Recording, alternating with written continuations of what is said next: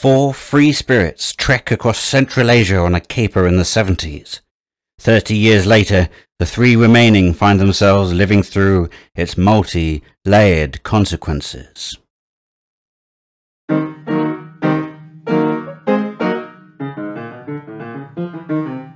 Hi, Ed Bloxham here. I have an itchy face and need a shave.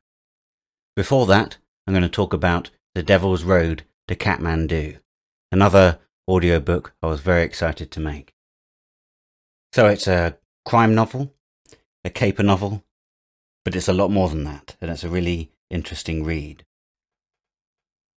There are sudden shifts in time, back and forth, and there are disparate story elements First, when I was reading it for the first time, I thought, why is he doing that? Why is he going there? Why is he going back there? Is this all just padding? It isn't. It all coheres into a, a spectacular series of continuously upping stakes. If I make the plot sound complicated, it isn't. And that's really helped by Tom Vater's writing um, and not a little bit of humour as well. Um, did Tom travel through Asia? Yes. He's made a career of journeying across the continent and writing about it, talking about um, the area. Did he take enormous amounts of drugs and get involved in international crime? Probably not, but you'd have to ask him. Does the story come out like a touristy novel? You know, a list of, oh, isn't this beautiful? No, isn't this beautiful? Oh, this, isn't this beautiful? No, it's not one of those heavy handed books. In fact, you have to sort of pick up the threads every once in a while you'll get some kind of touristy type snippet here and a little bit here. But of course, that's all in service to the plot itself. It's just, it, if you like, the decoration.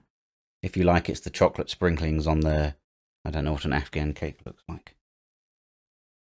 If you're wondering whether this plot has character, well, it all becomes intensely, deeply ingrained in personal stakes. Once you've, in, like I said, a neat and interesting fashion, um, once the um, characters have been once the characters have been established um, without overloading backstory. There's no clumsy backstory where you're listing this happened and this happened, and this happened.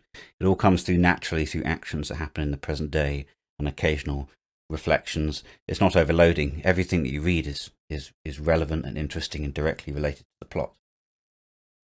But nevertheless, deeply ingrained with personal stakes, the plot itself um, when the story unfolds in the denouement, obviously there is a, an ending to the book. It's not an eternal book. It does finish. It's actually quite short as well. The chapters are really short. The book's quite short. It's nice to have that kind of efficiency, frankly. So when the denouement unfolds um, itself with significant consequences of its own, not just the significant consequences from before, it all builds up. I found it particularly satisfying all the breadth of all the different stories and all the different happenings that were going on, all the different characters came to a head. Uh, yeah, very satisfying in my personal opinion. So, in summary, it's an international caper where it actually matters what the story is, with a complex web of interlinked plots and characters, which thus presents a deep and personal consequences for those involved and hopefully for the reader. Look it up the Devil's Road to Kathmandu by Tom Vater, narrated by Ed Bloxham. Look it up on Audible. You'll also find other crime stories like Counting Crows, recorded by me, and a lot of other stuff too.